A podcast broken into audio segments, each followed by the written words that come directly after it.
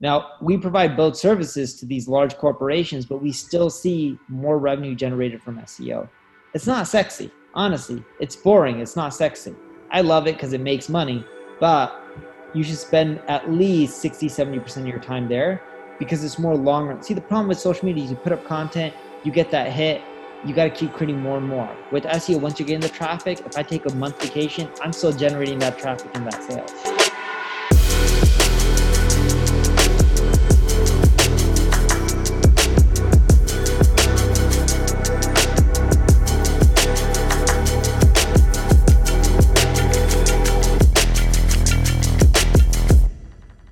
You're about to listen to the best of TSP. This is a collection of content from workshops and conferences that we've done over the years because we want to help you grow and expand your business. So do me a favor, lean in, pay attention, and listen now. So for people watching, if they're trying to balance it, they're like a solopreneur trying to balance it. How much time would you say they should be investing into SEO versus social, or is it some type of mix they should do? So I'll give you an idea. With our ad agency, bless you. Sorry about that. My wife sneezed.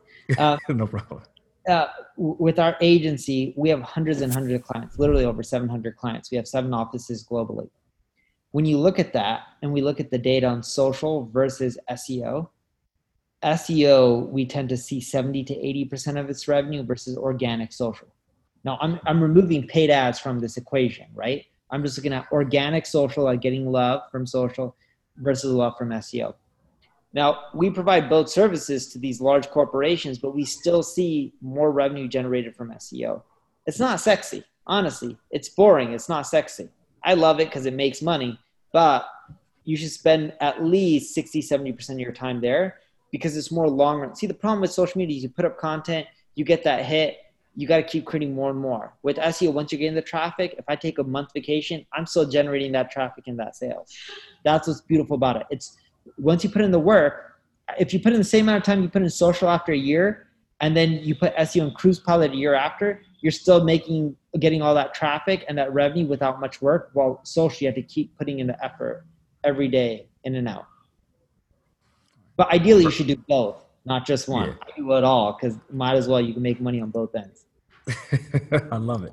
Hey, uh, Christy Alexander said, um, for your number five point about updating your content, are there specific types of updates that Google prefers? For example, adding photos or text or backlinks?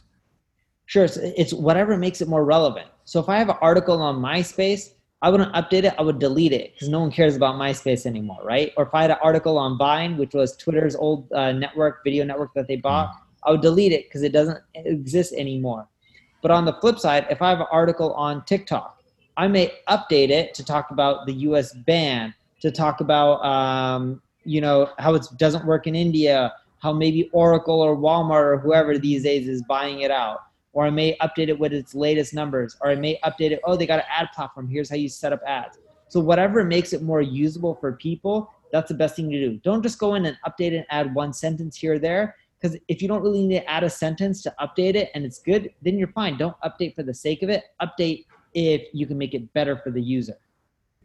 Mm, I love it. Um, Next question. Gerald said, um, can you speak on broken backlink building and how effective it is in regards to SEO? Sure. So uh, broken backlink building, smart move there. Um, broken backlink building, what that is, is there's so many links around the internet and there's a lot of websites that go down. Um, there's a lot of tools like Moz, M-O-Z, and Ahrefs that tell you when links are broken to your competition. And what you can do is hit up those websites and be like, hey, I know this link is dead. This provides a terrible user experience. I got a similar page on my website. Feel free and link to it. And that works like a charm, which then boosts your rankings. Awesome, awesome, awesome.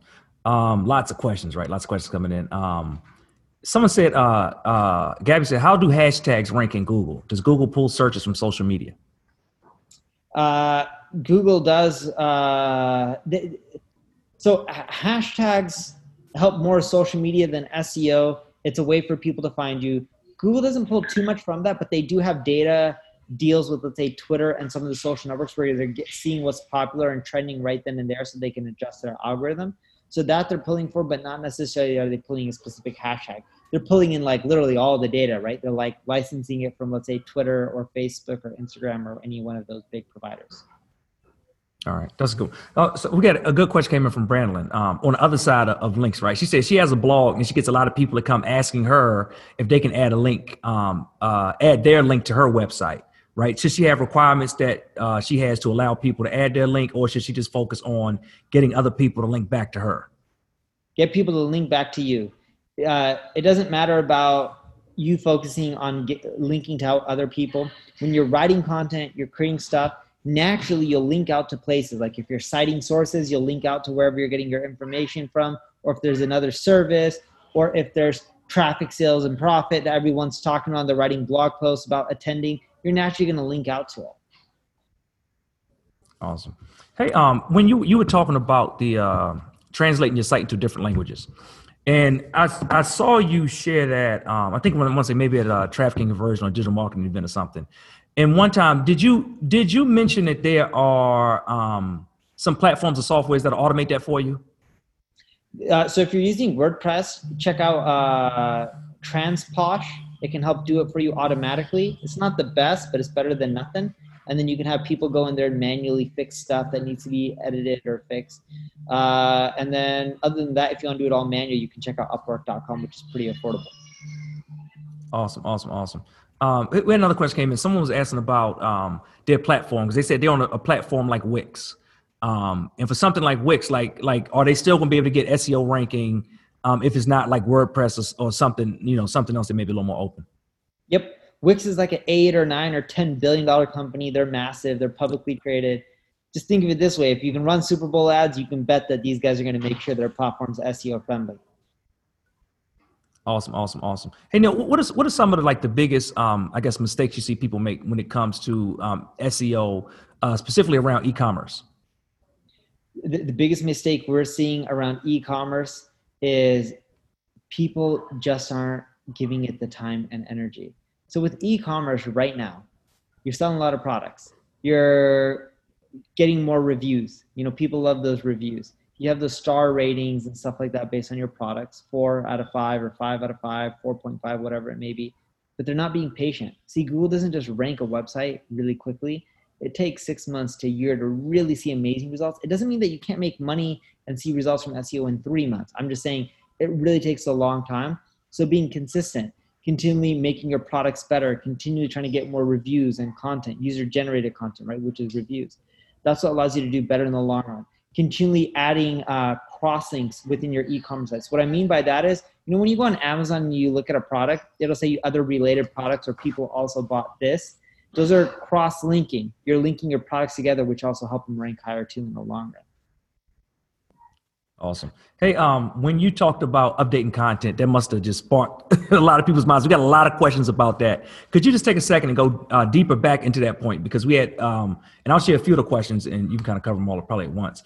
Um, someone asked, um, could you provide more details regarding how your team is updating existing comment, the existing content? Somebody else said, um, uh, should we update the title too, or just the content? And then they want to know, like, you know, what are they actually updating? So, what does that look like for your team? So, uh, let, let, me give the steps, okay? And this works for both e-commerce sites, uh, B2C, B2B. It doesn't matter what niche you're in, okay? First off, go to Google Search Console uh, it's a free tool or Google Webmaster Tools, whatever you want to call it. It's the same name or same product. Google it, put your website in there, sign up. It'll tell you your traffic over time through Google and how they're viewing your website. It'll show your pages. Look at the pages that are getting less traffic over time. Not more, look at the pages that are getting less traffic over time. And it'll show you in a graph which one's going down those are the pages that need to be updated because there's something about those pages that Google doesn't like. So they're actually pushing them down in the rankings, giving them less traffic to. That's one how you first find the pages. Second is you want to go to that those pages and Google Search Console shows you what terms those pages used to also rank for. So Google those terms and look for the people who are ranking ahead of you and be like, what do they have that I don't have? What makes their pages better than mine?